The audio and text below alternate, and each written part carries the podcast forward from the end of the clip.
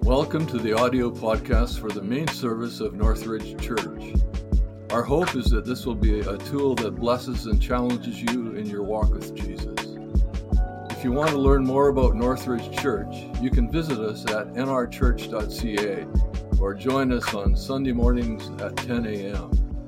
Until we meet, be blessed and enjoy the Word for today. Thanks, man, church. Before you sit down, could you turn to someone and welcome them this morning?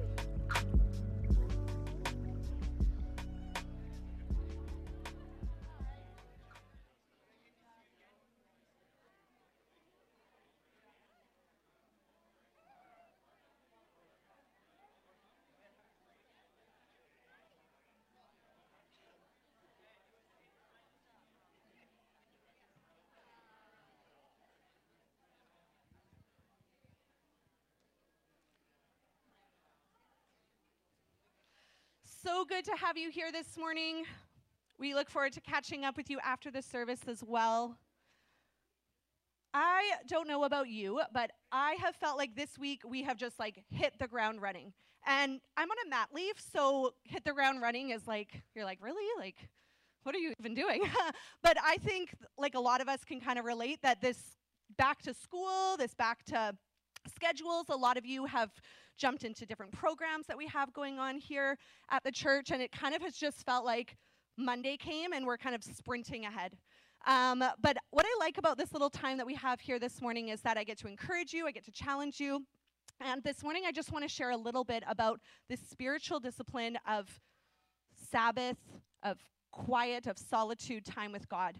Um, I read a quote this week that said, if you're not well rested, you can't rest well. And it kind of struck me in, in terms of this busyness and getting back into things that when we want to prioritize our time with Jesus, which I know a lot of you, that could have been one of your resolutions that you decided to make this year, um, that you want to be more intentional with your, maybe it's jumping into a Bible study or your devotional life, or a lot of you have joined our Reading the Bible in a Year program that we started on the first. But if you're not well rested, it's really hard to have that restful time with Jesus. It's hard to sit and be present in his presence, to hear his voice when we have a million other things going through our head and we're thinking about our schedule and our to-do list and our groceries and all the things that pile up. And so I really encourage you as we move on f- into our time of um, where we're going to hear the word and then worship, and then as you move on and get about your Sunday and start thinking about the week, to really be intentional with how you plan out your rest this week. Be well rested so that you can hear the word of God and receive from him what he has for you. At this time, we're going to take our tithes and offerings. If this is your first Sunday here, we're not asking for your money. This is just a practice that that we take part of in, in giving our tithes to the Lord. And so I'm going to invite the ushers up, and we're going to pray over our tithes and offerings. Would you join me? Lord God, we thank you for this time that we have to gather, and we thank you that you are the provider of all things, that you have blessed us with an abundance. Um, we just pray that you would bless our, our tithes and offerings here this morning, um, that we would just see your, your goodness and your blessings unfold. In your name we pray. Amen. I have a few announcements for you this morning. The first one concerning small groups. We had a few small groups meet already this week. Um, I got to take part in one on Tuesday night, and uh, I felt really Um, encouraged by it, and so and I'm looking forward to meeting again. Um, we have a few opportunities to jump in still. I know um, the one I'm in on Tuesday nights is at capacity at the time. Uh, I can't speak for Matt on Thursday nights. Uh, oh, still room in our townhouse? Oh, okay. So there's still room. Maybe bring your own chair. I'm not sure where you're going to sit, but if you are a man and you are looking to Uh, learn more about prayer and the practice of prayer, that could be a Bible study that you can talk to Matt at the back. Um, there is also Pat and Terry are leading a Bible study on Thursday nights at seven. I encourage you to talk to them if you want to find out more information. Alpha is running at the house on Tuesday nights, um, so if you want to get involved with Alpha, um, with all of these things, I encourage you to reach out to Jen, our administrator. She can direct you in the right place, or email info at n r church dot c a if you want to find out more information or get involved. And then finally, I know our Thursday Bible study that meets here at the church will be resuming soon. There will be more information to come. And the beauty of that study is that you don't need to commit to a certain amount of weeks. You can just show up on a Thursday night, seven p.m. here. And if you want to show up once, if you want to show up consistently, there's no flow to it in that way. Um, and so it really is something for, for everyone. So that will be having, that date will come shortly, so stay tuned. And then last announcement is that we are seeing our A G M in sight. And if you have been at Northridge long enough and you are ready to become a member and you want to kind of, as we call it, put a ring on it, um, you are welcome to fill out the page on our website under membership, and that will give you all the information that you need to become a member. Um, and then you are able to vote at our A G M. I know that's really enticing, but it is, it is something that uh, you get to do. So there you go. Oh, there you go. You can talk to Ryan if you want more information on that. uh, we have a special guest speaker this morning, and so I am looking forward to inviting Mark up to speak. But before I do so, I want to release our grade five to twelves to their classes. If you're not sure where to go, you can follow the horde of kids heading towards the door. And Mark, you are welcome to come on up.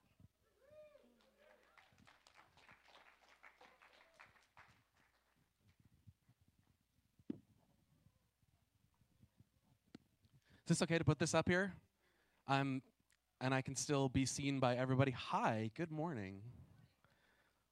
Wow, what a what a privilege it is to be up here today. Um, really grateful for the trust that that David has put in me. It is difficult for a pastor to say, "Hey, sure, go ahead and and take the pulpit on a Sunday." That's a that's a tricky thing. So appreciate that, David. And, and for those of you who are here, I appreciate that. If you didn't know I was speaking today, I still appreciate the fact that you're trusting me enough to stick around here. So uh, some of you might know a little bit of my, my story. You're used to seeing me up there. Um, and it's funny because the community at Northridge doesn't know me as a teaching pastor, which is what I have been for uh, the better part of a decade. Um, but in the summer of twenty twenty-two, I experienced a really serious mental health crisis. And I, I crashed and burned. I burned out completely. Not, uh, not a fun experience, right? Because it feels in that moment like everything you know is gone. And everything you trusted is gone. And everything you thought you knew about yourself is gone. It, it felt like my identity had been stripped away, like I kind of had nothing left. But the past eighteen months, and, and believe me when I say that, when I first said I was taking leave, Steph and I were like, okay, like, maybe this will be the summer. Maybe it'll, you know, take a couple months. Maybe three at the most, and then we'll be back. So eighteen months later, and I'm still on the journey to recovery. But it's been this profound experience of God's grace and restoration in my life. And, and man, it has been so terrible to have to go through. But the only thing that could have gotten me to the place where I am right now. So it's hard to sum up other than that, other than to say, wow. I, I don't know what God has for me next. I, I'm not sure what's next in my life, ministry-wise, vocation-wise, all of those things. Um, whatever it is, though, I feel like I'm prepared for it, which is something I couldn't say even six months ago. So There've been some. There are some parts about being a pastor that um, I don't miss, frankly. Um, but you laugh because you were at the church I pastored. That's why. Um, but the one thing I really, really, really miss is this. Man, do I miss this. I miss being able to bring the word to the people of God. It's something that I have struggled to, to not do. There have been times, especially on the first Easter when I wasn't preaching an Easter service, I, I was like, I'm going to charge the stage. I'm going to grab the mic. I'm going to say something. But I was like, Mark, you're new here, so maybe you don't do that, right? But the, the thing is that people that asked me today, like, how do you feel about today? And, and the truth is that I feel a little bit, my emotions are mixed, right? Because the last time I did this was pretty much exactly a year ago, the second Sunday of January twenty twenty-three.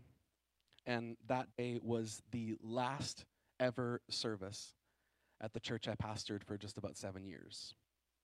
Um, so it feels different to be in this place, in a church that's in a different position, a different spot. I'm recontextualizing. So, okay. That's all you need to know about me. I have a ton of stuff to get through. So let's let's dive in, shall we? So this, this sermon series in First Peter is called A Living Hope. Today we're going to be looking at First Peter one thirteen to two ten. It's a pretty significant chunk of text, which is why there's a lot to get through. So if you have a Bible, you can grab that and, and turn there with me. The words are also going to be up on the screen. Um, while you're doing that, I'm just going to give a quick recap here. So last week we looked at the first twelve verses of the letter of First Peter, and we saw that this living hope that we have is Jesus. So because of what Jesus has done, we have this sure and certain hope. And it'll carry us through whatever trials we face. That living hope in Jesus is sufficient to, to pull us through them. But the funny thing is that that's not the end of the letter, right? The letter is more than twelve verses long. And, and the reason is because knowing that you have a living hope is a very, very good thing. But, but we can't stop there, right? Because the thing about the gospel is that it's not about information, it's about transformation. We have a living hope in Jesus, so what? What's that hope doing in us other than to be like, I feel good about that. That's great. What else?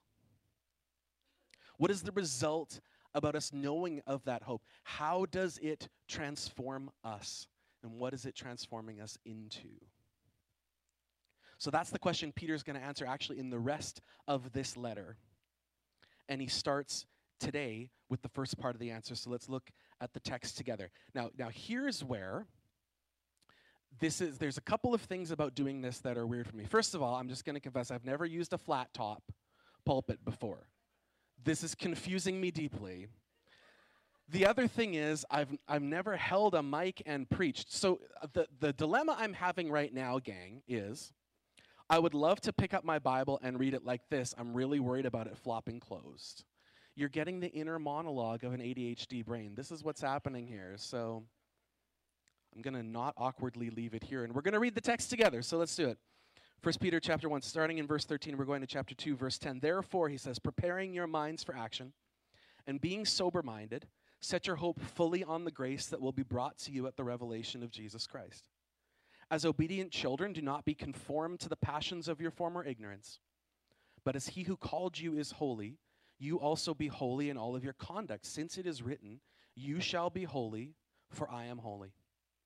And if you call on him as Father, who judges impartially according to each one's deeds, conduct yourselves with fear throughout the time of your exile, knowing that you were ransomed from the futile ways inherited from your forefathers, not with perishable things, such as silver or gold, but with the precious blood of Christ, like that of a lamb without blemish or spot.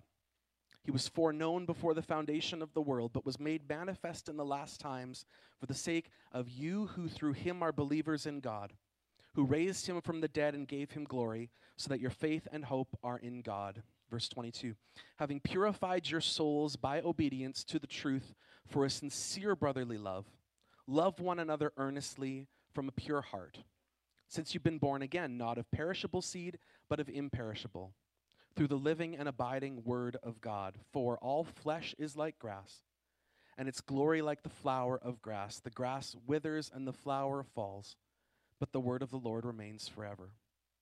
And this word is the good news that was preached to you. Chapter two. So, put away all malice and all deceit and hypocrisy and envy and all slander.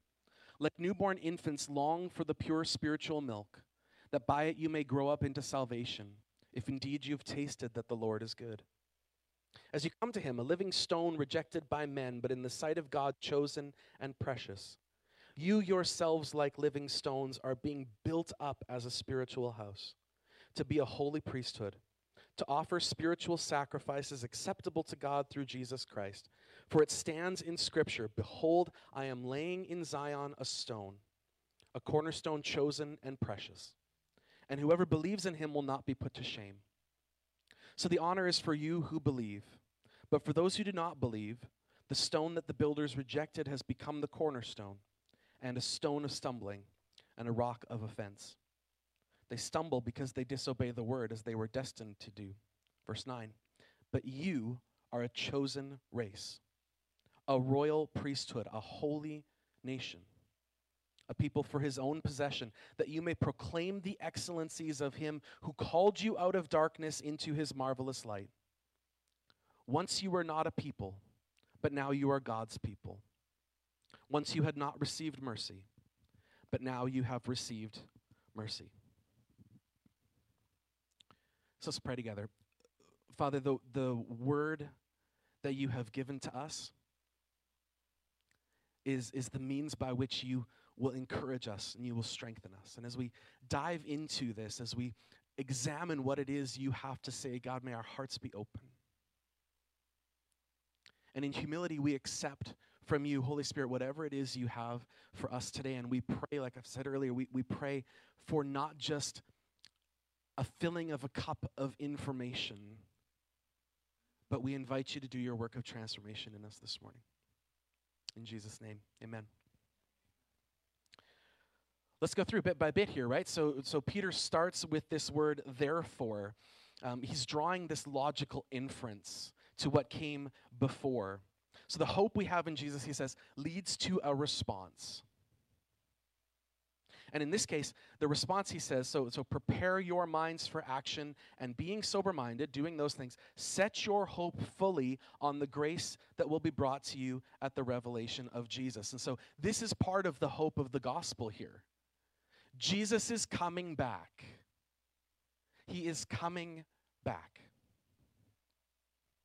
And he will establish an eternal kingdom, and it's predicated on his righteousness. And in that kingdom, there's going to be no more pain. There's going to be no more sorrow. There's going to be no more tears for those who have repented of their sin and turned to him for salvation. And so we know this is going to happen because we read it in Scripture, and it's very clear. The thing is, sometimes we lose sight of this, right? I lose sight of it often when I'm just going through the grind, man. I'm, I'm, I'm grinding out my day-to-day life. I'm trying to figure out who's driving which kid to where and, and how we're going to make sure that the cars don't freeze and all of those things. That's a weird thing to have to think about here. Anyway, um, there's a lot of stuff that's on our brains, and we kind of lose sight of the fact that there's a coming eternal kingdom. And the thing is that we, we can lose sight of that for a moment, but please don't ever lose sight of it entirely, because it has to inform your hope.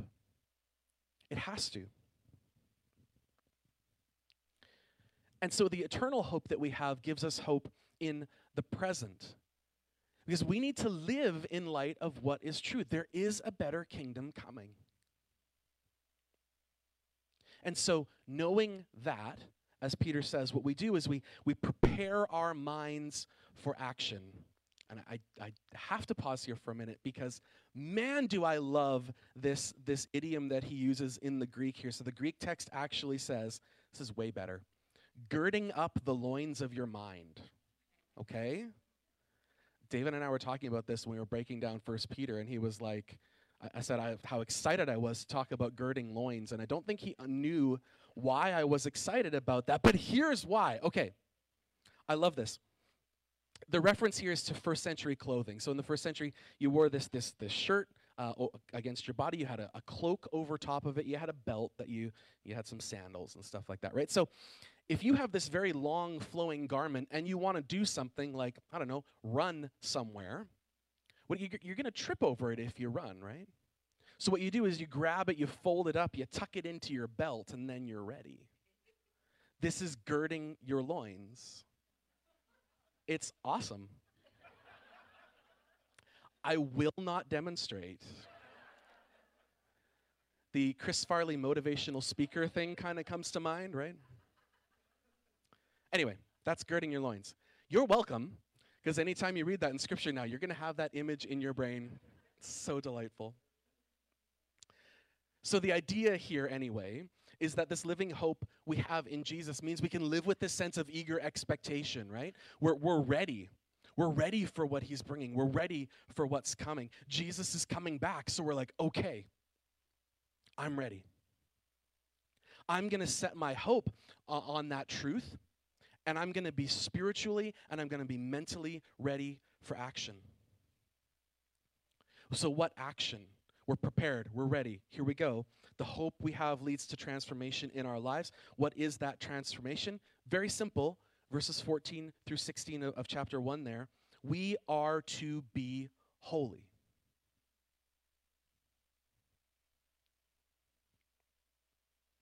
Our living hope in Jesus, the transformation it brings about in our lives, is our ability to pursue holiness.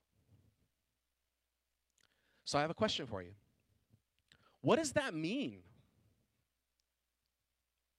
It is really important that we get this definition right. It's critical. Because if we don't get it right, then we're going to start going in the wrong direction. We're going to end up very miserable, frankly. So, so what does it mean to be holy? The clue here is this Old Testament quote Peter uses from Leviticus, "You shall be holy, for I am holy." You can think of that as, you shall be holy as I am holy. You shall be holy like I am holy. We're to follow the example of God who is holy. So what does it mean that God is holy? It's actually a lot simpler than you think. There are two elements to it. God is holy in that he is separated from sin, and in that he pursues his own glory. That's what it means that God is holy. And the last part there might sound a little bit egotistical, right? God exists to give glory to himself. That would be egotistical if we applied it to a human being. But with God, it's different, because the difference between God and any human is that God actually deserves that glory. He deserves it. It is true. He deserves to be honored. He deserves to be glorified above all things because of who he is. God seeks his own glory because he deserves it. And so for him to live in a way that didn't seek his own glory would be for him to live outside of the truth. And he can't do that. So when God calls us to be holy, he's calling us to do those same, same things. Separate ourselves from sin and commit ourselves to seeking his glory. Simple, not easy. That's why I have a whole sermon on it. But before we, before we go any further, I just want to say, I want you to just pause for a second. I want you to check in with your spirit here. When you hear this command, "Be holy, for I am holy," what does it sound like to you? When you read that, what voice do you read it in? What intonation do you give it? How does your spirit react to hearing it? And I suspect that for some of you, when you hear "Be holy, for I am holy," that voice sounds loud. It might even sound a little bit angry. You picture this command as coming from God, who is sitting in heaven and who is watching you closely, waiting for you. And if you screw up, he's like, "Hey, hey, I told you to be holy." It's a, it, I don't think God sounds exactly like that. Just going to put that out there. Anyway. If that's you, okay, and even if it's not you, this still matters. You have to pay attention to what Peter says here. He says, as obedient children, as obedient children, do not be conformed to the passions of your former ignorance, but as he called you to be holy, you shall be holy. That is the relationship that we have with God. God is not, in fact, a mean school principal.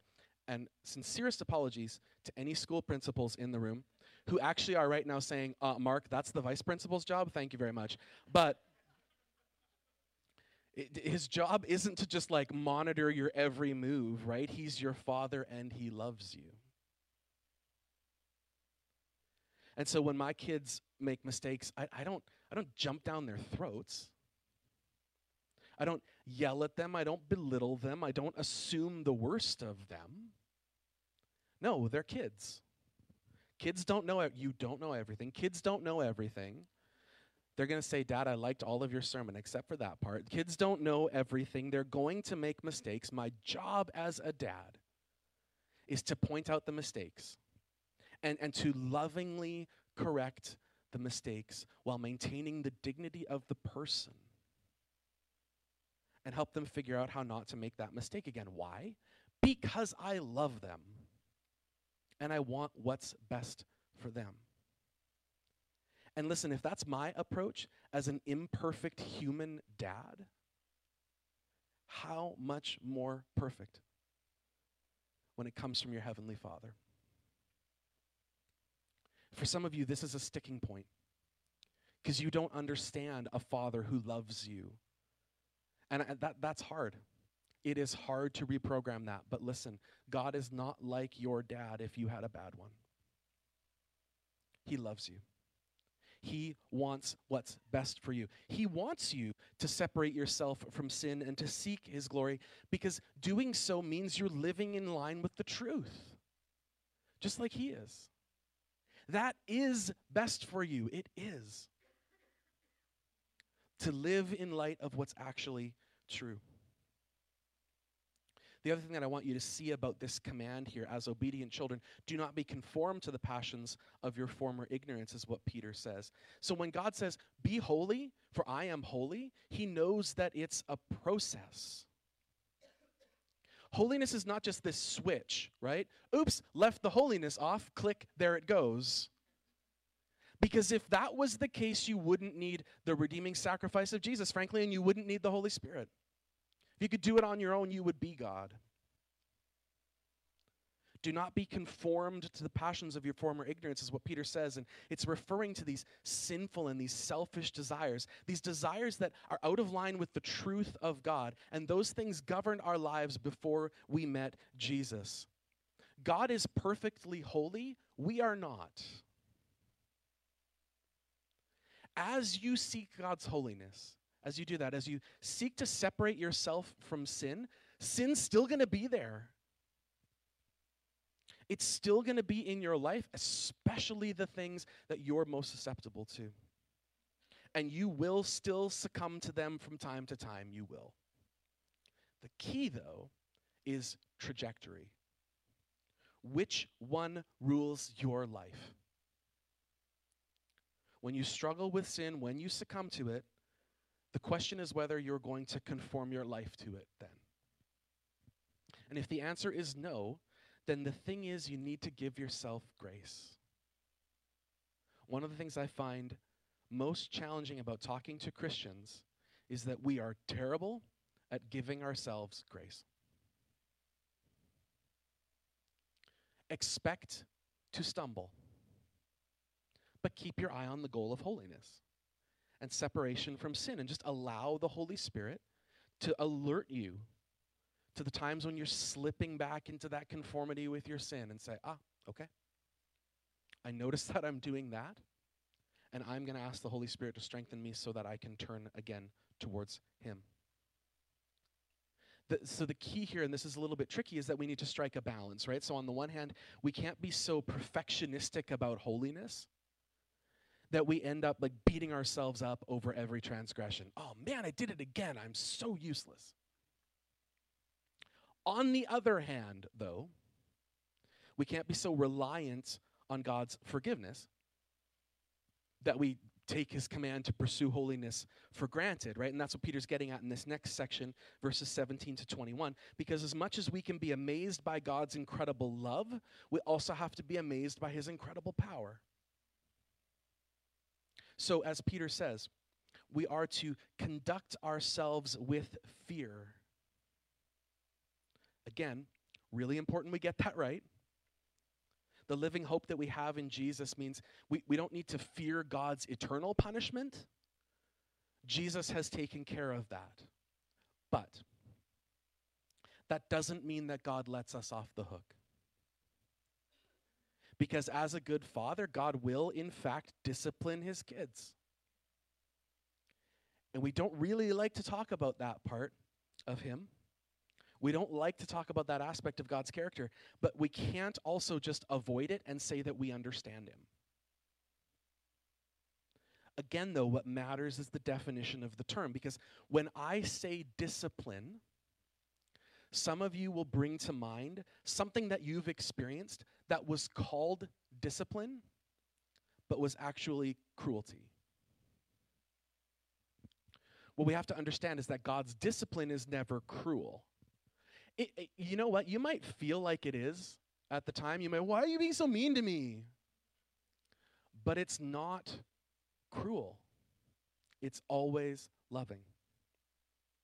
And because God is holy, because he is without sin, because he seeks his own glory, his discipline is always for our good. God will correct us. He will rebuke us, but he will not forsake us. That's the key. I would like to talk about discipline a lot more. I don't have time to. This is probably an entire sermon.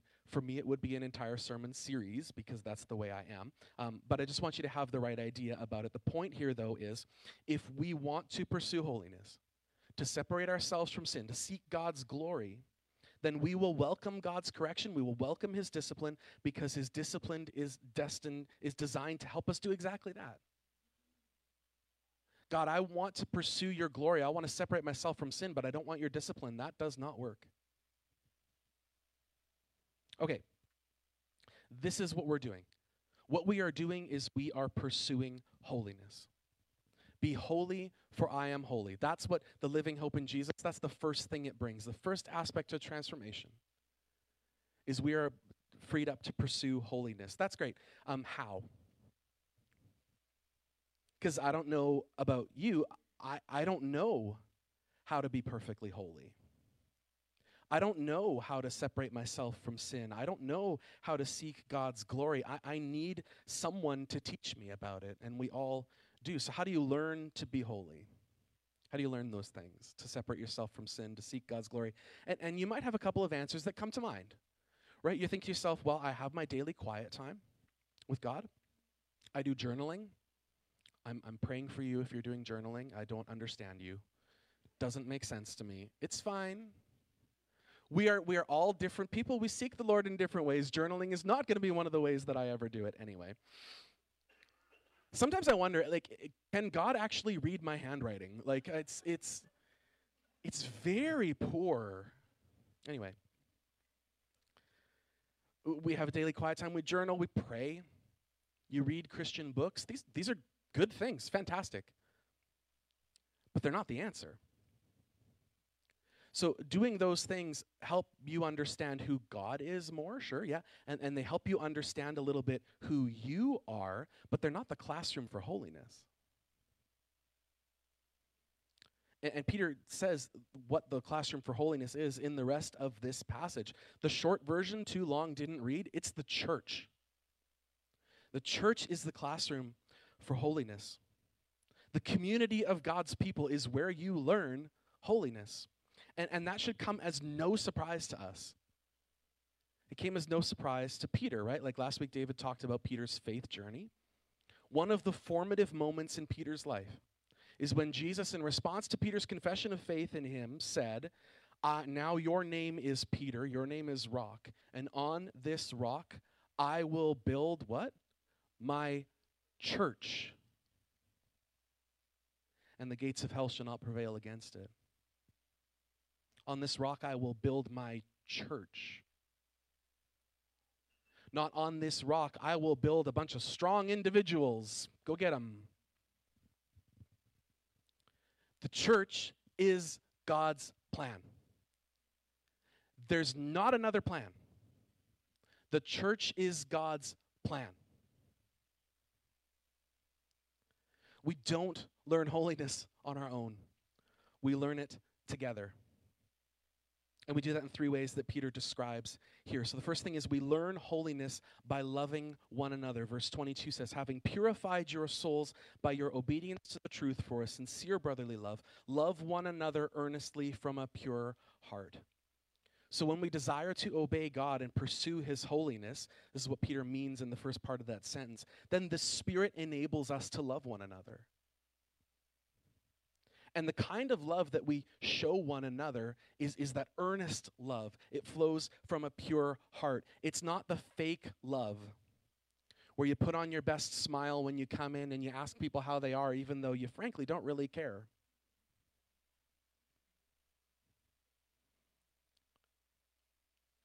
But here's the thing, it's, it's actually possible to practice an earnest love.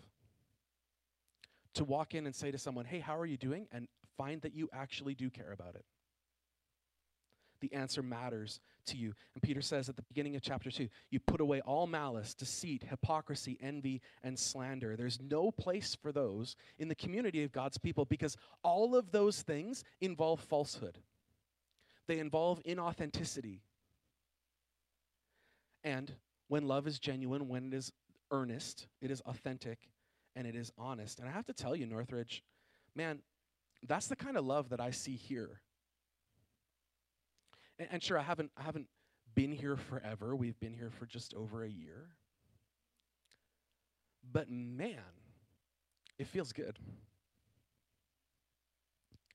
And, and the thing is, it's not, we don't have this earnest love because we're just a bunch of really amazing people that happen to get together in the same place. Okay, we are a bunch of amazing people who happen to get together in the same place. But that's, that's not the main reason, okay, is what I'm saying. The main reason is Jesus. Because what we all understand here is that we share this living hope.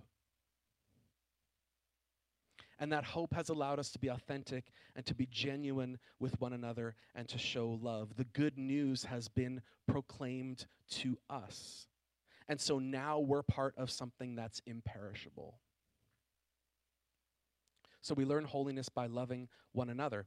The second way we learn holiness is nestled in kind of a bit of a strange way. It's when Peter says in chapter two, verse two, like newborn infants, long for the pure spiritual milk, that by it you may grow up into salvation. So not actual milk. Milk is good for you. Please drink milk, I suppose. Um, but it's not that good. What Peter's talking about here is he's talking about the Word of God. He's talking about the Bible. The Bible is the living Word of God. It is more than just words on a page written many years ago. The writer of the Hebrews says that the, the Word of God is, is living and active. It is the revelation of God through the Holy Spirit to His people, irrespective of where or when they happen to live. And that's why, that's why these words written by Peter two thousand years ago can still speak freshly to us today. Because the same Holy Spirit of God who breathed these words is the one who resides in your heart. And He'll make that connection.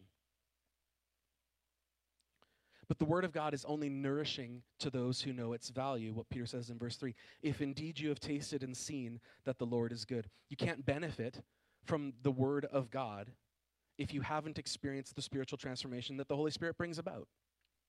You can read it, but it's not going to mean anything to you. But when you experience God's goodness, when you've tasted and seen that the Lord is good, the Word of God takes on this entirely new dimension. The Word of God is a nourishing meal for believers. So when we consume the Word, He speaks to us, He encourages us, and He helps us to grow in our holiness and our separation from sin and our seeking of His glory. And yes, you can read the Word on your own. This is good. You can listen to it being read. These are good things. But remember, this is about community. This is about the church. And there is something special, which is just seems like not a good enough word. There is something special about hearing the Word of God proclaimed in the community of God's people. Because the reality is, you're not a reliable interpreter of the Word of God. Neither am I on my own. Because when you read the Bible on your own, that, that's a good thing, right? But the trap you can fall into is, is hearing in it what you already want to hear, not what God truly wants to say. When you're on your own, when you're reading the Bible with no input, input from others, right, it's really easy to think, man, thanks, God, you're affirming every decision I make. Huh. I am so holy. And it's It's, please don't clip that. Um,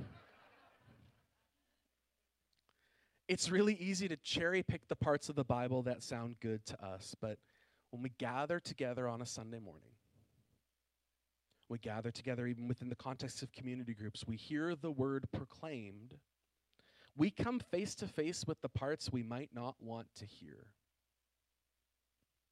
And that's where the growth happens. So please don't hear me saying that David's voice or my voice or anyone else up who stands up here and holds the mic, please don't hear me saying that our voices are the Spirit's voice, right? We're humans. We're not always going to get it right. But even in our shortcomings, the Spirit works. One of the most incredible things to me about being a teaching pastor is when I would preach a sermon and someone would say to me, hey, Mark, thanks for that sermon. I really liked it when you said this. And I'm like, that is not what I said. Which sermon were you listening to? But it's what the Spirit says to people. The point is this: in order to grow in holiness, we need spiritual nourishment. In order to separate yourself from sin, to seek God's glory, you can't just read the Bible on your own and say, yep, I totally understand this. You need other people to say to you, hey, listen, you know, we were reading that passage of Scripture there, and I was thinking about your life, and I'm wondering, is that convicting you? And you're like, awkward, cool, great, because we sharpen each other. Anyway. You need nourishment, and that nourishment comes from the Word of God. So we learn holiness through loving one another. We learn holiness through the Word. Last way we learn holiness in community is in this last bit of the, the passage here. We learn holiness by living together as the temple of God, by becoming the temple of God. This part is so rich with Old Testament imagery, especially in verses four and five. Peter says that as we come to Jesus, we are being built into a spiritual house and a holy priesthood to offer spiritual sacrifices acceptable to God. Super important piece of theology here. Because for the entirety of God's interaction with people through history up until this point when Peter is writing, well, just before when Peter was writing, the offering of sacrifices was restricted to particular priests who had to descend from a particular family lineage. But Jesus changed that, right? His death and resurrection, they opened up a new and living way for everyone to have direct access to the Father without need for a priest to mediate that interaction. But this is where it gets interesting. Again, I find this so fascinating because there is an individual aspect to our faith, yes. We all have direct access to the Father through the Holy Spirit by the intercession of Jesus. But our individual access to the Father isn't for ju- isn't just for our benefit. It's for the benefit of the church. So the New Testament talks a lot about spiritual gifts. We did a sermon series on it back in the fall. That same idea is present in the subtext here. Your relationship with the Father, the, the relationship you have with God, is not the same as mine. It's the same in that we have the same Father, but your journey is very different. Your life circumstances are different. How you've come to this moment here right now is different from how I have come to this moment here right now. Your unique gifts, your unique personality, your unique journey has been given to you as a gracious gift of God so that you can use it to help build the temple of God. And when we do that, we are just more than the sum of our parts. When we bring everything we have into the community of God's people, we hear God's voice more clearly. We understand Him more fully. And one of the ways that happens is that living together as the temple of God gives us the courage that we need to obey, thereby pursuing holiness. E- when obedience seems really hard, even when it seems crazy.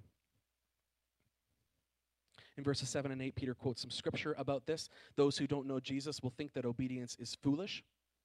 And if we're not connected to the community of God's people, we too could start to be influenced by those criticisms.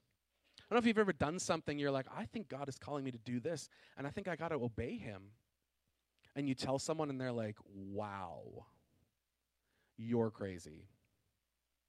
And then all of a sudden, that, that sense that seems so sure, oh, oh, well, maybe that's not what I heard God say, right? When we are connected to God and each other through the church, those worries slip away, right? Because we get reminded of who we are. And who we are is here in verses nine and ten. I'm going to camp on this for a minute here.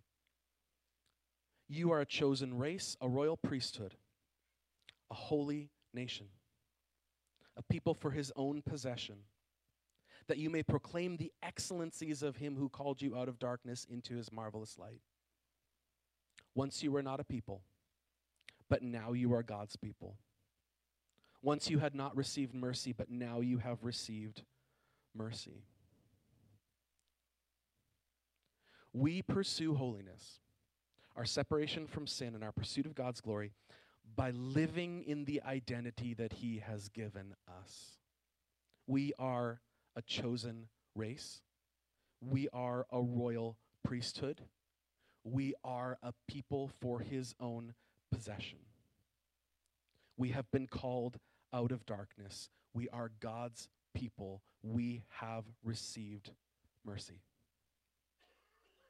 When we understand that, Peter says, we will understand that the purpose of our lives then is to proclaim the excellencies of God, to give him glory. And you might recall from literally everything I've said before this, that pursuit of God's glory is what holiness is all about, right? So we come full circle. Knowing about our living hope in Jesus makes us want to pursue holiness. As we pursue holiness in the context of community, we become acutely aware of our identity in Christ, which gives us the courage and the boldness to pursue holiness. What a great cycle. And, and what I want you to see is, like, none of this is your work. None of this is yours. This is all God's. When God says, be holy for I am holy, he is not just adding another thing to your task list. He's not threatening us. He's not nagging us. He is just reminding us. This is what is already true. The truth is that by the death and resurrection of Jesus, through the power of the indwelling Holy Spirit, God has given us everything we need to obey him, to experience his blessing. Gang, the call is pretty clear here, right? Pursue holiness. That is our job as disciples of Jesus. It's to bring ourselves into alignment with the truth, to separate ourselves from sin, to seek God's glory just as he does. Because everything we need, he's given us all of these things to bring together in the context of the community of God's people and pursue holiness. So the question is whether you're going to believe that. Do you believe it? And I got to tell you, this has been hard for me to believe, especially coming out of burnout. You are a chosen race, a royal priesthood, a holy nation, a people for his own possession. You were once you were not a people, now you are God's people. Once you have not received mercy, but now you have received mercy. And I'm like, who are you even talking about? Because I felt like a complete failure. I felt like I dropped the ball. I never set out to be the last pastor of a church. At my worst points, I felt that I had just disqualified myself completely from participation in the kingdom. I didn't feel chosen. I felt like God was like choosing people, and I happened to be standing in the way of his point. And instead of doing the thing of like, oh, you mean him, I was like, cool. A royal priesthood, ha. Nothing royal about me, not worth anything at all, actually. Here's what changed that. The Spirit's work, yes. The hours of counseling, the hard work that I did to look inside and to try to wrestle with these things, but I gotta tell you, none of that would have been effective without this community. Steph and I were talking about this yesterday, and, and we can't understate the importance of this. My recovery was going okay. It was okay, but it felt like it had stalled. And then we connected at Northridge. And all of a sudden, things started turning around. It's almost like the church, the community of God's people, is God's plan.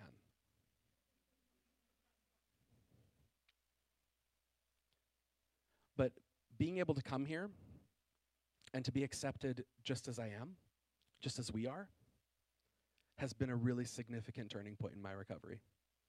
So I want to say thank you to you for just letting us be the people that we are and find our way back. And the reality is that, that some of you here today, you're where I was a few months ago. Because you don't believe you have value. And you don't believe that you are chosen. You listen to all of this and you think like I did a little while ago, well, God must be talking about someone else. Because you think your past disqualifies you. You hear, be holy for I am holy, and you're like, I can't, I can't. I'm too far gone. It's just never going to happen. And you're right, it's, it's not going to happen the same way as someone else, but please don't think it's never going to happen. So if, if that's you today, and, and you don't want to just listen to my testimony about it, then I want you to consider for a sec here who wrote these words. Under the Holy Spirit's direction, but who wrote these words? Who wrote this book? Peter. If anyone ever had a reason to believe that he had disqualified himself from the kingdom, it was Peter. And I have to tell you, as I think about Peter's life, as a person with A D H D, I feel like we're on the same team. I feel like we're part of the A D H D squad because there's a lot about him that resonates with me, right?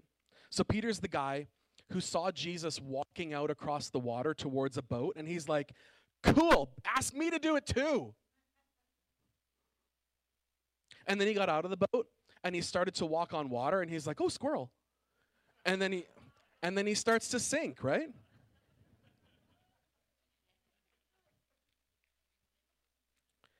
Peter is the guy who, when Jesus said, listen, I'm going to be going to Jerusalem. I'm going to be handed over, I'm going to suffer, I'm going to die, and then I'm going to rise again. Peter's like, listen, Jesus, don't talk like that, man. That's, that's not what's going to happen. He actually starts to rebuke Jesus. And what does Jesus say to him? Get behind me, Satan. Ooh. And, and that's only a few verses after Jesus is like, I'm going to build my church and the gates of hell will not prevail against it, right? Peter is the guy who in the Garden of Gethsemane, when Jesus is about to be arrested, when everybody comes, he's like, wait, I've got a sword. And he cuts off someone's ear. What an A D H D thing to do. Peter is the guy who's like, Jesus, I'm never going to deny you. Never, never, never, never. Denies him three times. Whew. We are on the same team, me and Peter. Anyway, by all accounts, Peter's pursuit of holiness was a complete and abject failure. Not just once, but time and time and time again. But here's the thing. Despite all of that, Peter received mercy. Jesus built his church. And, and Peter, like me and I hope like you, rediscovered his relationship with Jesus and the kingdom through the church. Man, if you think you're too far gone for God to want you, you're wrong. Because if you belong to Jesus, if you've, if you've heard his story, if you've believed that it's true, then everything Peter says here, this is about you. And this is where being a grammar and syntax nerd is like super helpful, because verb tense is really important. You are a chosen race. You are a royal priesthood. You are a holy nation. You are a people for his own possession. You have been called out of darkness. You are part of God's people. You have received mercy. None of this is conditional, and none of it's in the future. It's not one day you're going to receive mercy. So hold on tight, pal. Play your cards right. One day, you might receive some mercy. No. You have received mercy. You are part of this royal priesthood. You are. No matter who you are, no matter what you've done. And that's the power of the gospel. That's what it's about. That's the story that Jesus is telling. It's the story that you're part of. It's the story that we are part of together. And so may we be a people who believe in that story.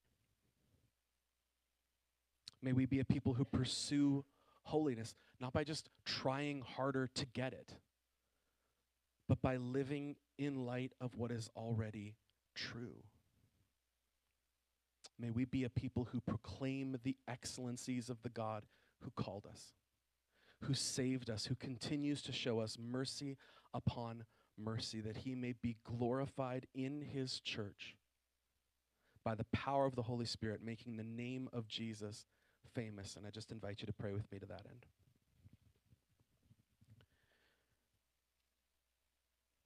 Father, our... each of us here comes from a, a, a different spot on our journey with you. And our stories aren't the same. Our realities aren't the same. But the one thing we have in common is that we share this living and imperishable hope in Jesus. And I, I pray at this moment for those who are in this room who are like, I'm, I'm not sure I know that living hope, but I'd like to.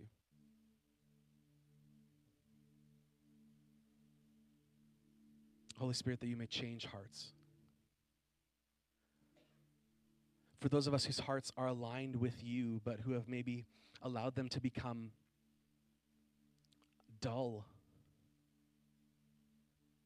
who believe because of whatever reason that, that we're just lesser. Holy Spirit, we just need to hear you say, that is not true.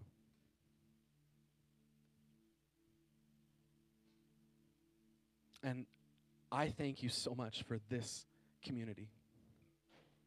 More so, Jesus, I thank you that this community is your plan.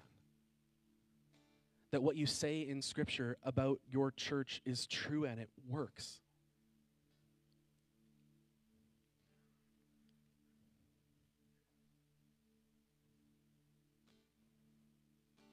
And I know that for me, my burnout was enforced upon me, and, and everything I felt, I thought I knew about myself was stripped away. But what I'm inviting for you to do right now, each of us in here, is to really just take down the things that you think holiness is. All the, the scaffolding that you've built around it. If you, if you take all that away, and you get back down to what your identity is, that you are a loved child of God. And that holiness is about separating yourself from sin and seeking his glory, and the Holy Spirit is going to guide you to do that if you take all of the pretense away, if you take everything else away. And what you're left with is just this, the sense of the Spirit's presence in your life. That's the humility you need to step forward. And so, Father, I pray for that humility in our spirits.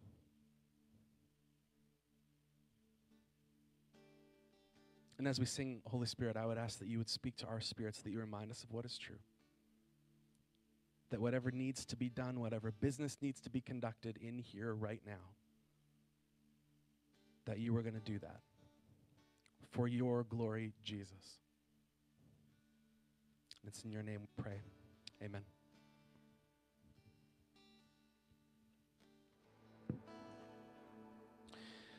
As a pastor, I, I frequently would sit during the last song and try to figure out which passage of Scripture I was going to speak over, over the congregation as a blessing. And then I realized that actually there's one in particular that I just use all the time now. Uh, and it's not written by an Irish writer. Sorry, I'm, have I disqualified myself from Northridge? It's okay, all right. Anyway, it's been good to, to be with you today. I, I appreciate you being patient with me as I shake the rust off. And so I'll just speak over you the words that the Lord instructed Aaron to speak over the people of Israel. The Lord bless you and keep you. The Lord make his face to shine upon you and be gracious to you. The Lord lift up his countenance upon you and give you peace. Amen. Thank you for joining us for our main service. If you want to learn more about Northridge Church, or if you just want to talk to someone about what you've heard on this podcast, please email us at info at n r church dot c a. We'd love to get to know you better. Until then, be safe and be blessed.